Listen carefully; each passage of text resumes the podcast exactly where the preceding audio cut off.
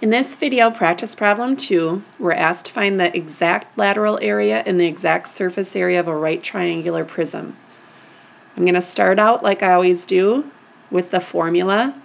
Even though that this is a triangular prism, it is still a prism, and so the formula surface area equals 2b plus p times h.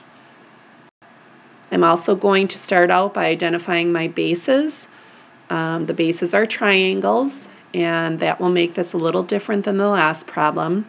And before we begin this, let's just uh, point out a couple things here that can clue you off on what's going to happen.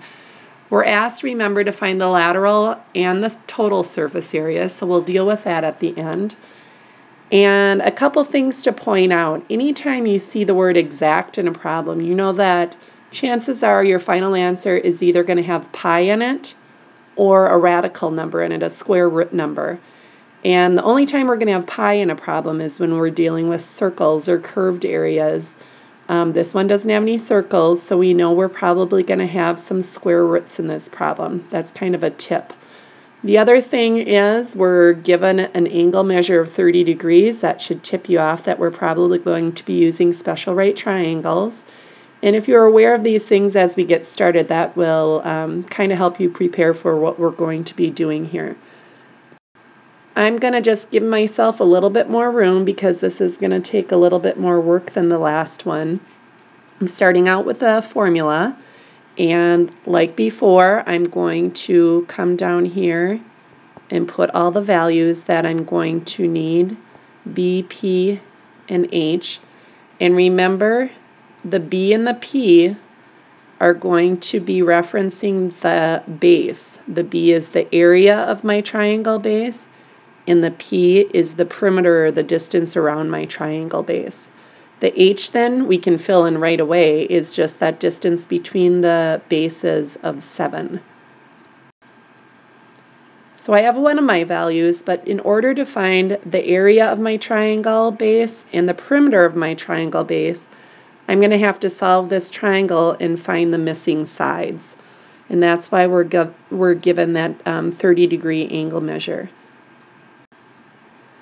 I'm just going to draw this triangle base a little bit bigger so I can give myself some room and see what's going on here. That right triangle um, piece is important because then I know that this is the hypotenuse of the triangle this, of course, would be the short edge because it's opposite the 30 degree angle. And then this is going to be the long edge of my triangle.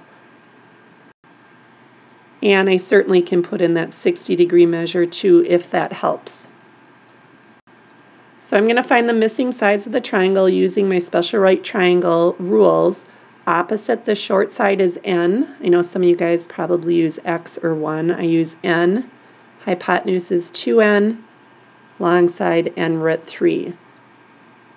I know then my given side, I set it equal to the rule n equals 4, and this one is pretty simple then. If n equals 4, then 2 times 4, the hypotenuse is going to be 8, and the long side, if I plug in n equals 4, is going to be 4 root 3. So I'm just using the special right triangle rules to solve the triangle. And now that I have all the missing sides, I can go ahead and find the area of the triangle and the perimeter of the triangle. The area of the triangle, of course, the area is 1 half base times the height. And it's important to remember that the base and the height of the triangle, no matter what way it's facing, are always going to be the two pieces that make that perpendicular, that are perpendicular to each other, or make that right angle. It doesn't matter that this side is on the bottom.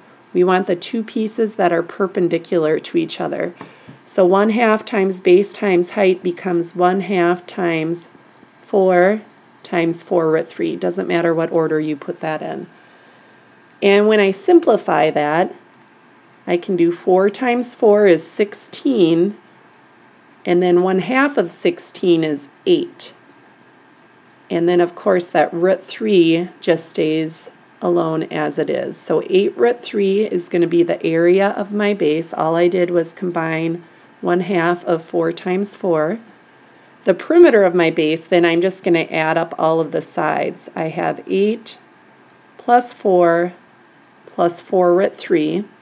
And again, combining like terms, I can only combine the 8 and the 4 when I'm adding those up.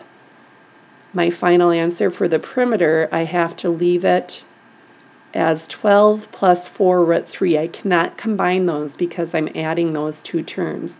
And remember, we're asked to find the exact values of the lateral area and surface area, so we want to leave those in square root form. And so now I have all the values to plug into my surface area formula, and I'll um, go ahead and simplify that. So my total surface area is 2 times b, 2 times 8 root 3 is my b, plus my perimeter, 12 plus 4 root 3, and that perimeter times the height of 7, and I almost ran out of room. It's really important to um, put the parentheses here because this 12 plus 4 root 3 times 7, I'm going to have to multiply the 7 times each of those. I can distribute that 7 even though it's on the right side of this term. And when I'm multiplying perimeter times height, I have to distribute that 7 out to everything that is in the parentheses. So if I go ahead and simplify the first term, 2 times 8 root 3, I'm going to multiply the 2 times the 8 and leave the root 3 as is. And then the second term, I'm going to distribute that 7, and I'm going to say 7 times 12. 7 times 12 is 84. You can check that on your calculator. And then 7 times 4 root 3 just like before, I am going to do 7 times 4 is 28 and leave the root 3 on its own. So all I did here on that second term is take the 7 times 12 to get 84. And then again, because I have to distribute, 7 times 4 root 3, I can say 7 times 4 is 28, and then the root 3 is on its own. And now the final step, I have three terms here that I'm adding and I want to combine like terms. And because 16 root 3 and 28 root 3 both have root 3 in it, I can go ahead and combine those.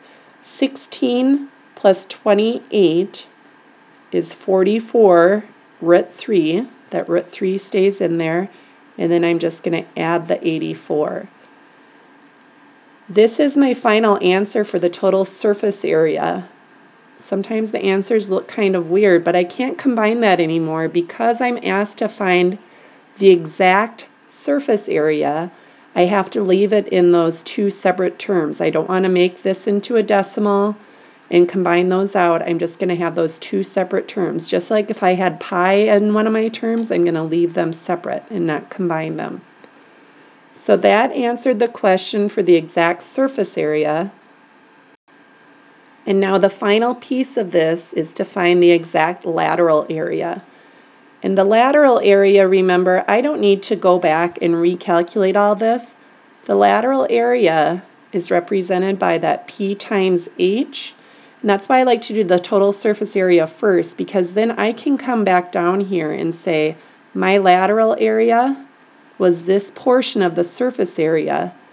And so I don't need to recalculate anything. I can just go back here and say my lateral area was 12 plus 4 root 3 times 7. And when I simplified that, I got 84 plus 28 root 3. And again, I can't combine those. And so my final answer for lateral area is 84 plus 28 root 3. Want to add, because it's area, I'm going to say unit squared. I did not do that up above on the total surface area, unit squared, and those are my two answers.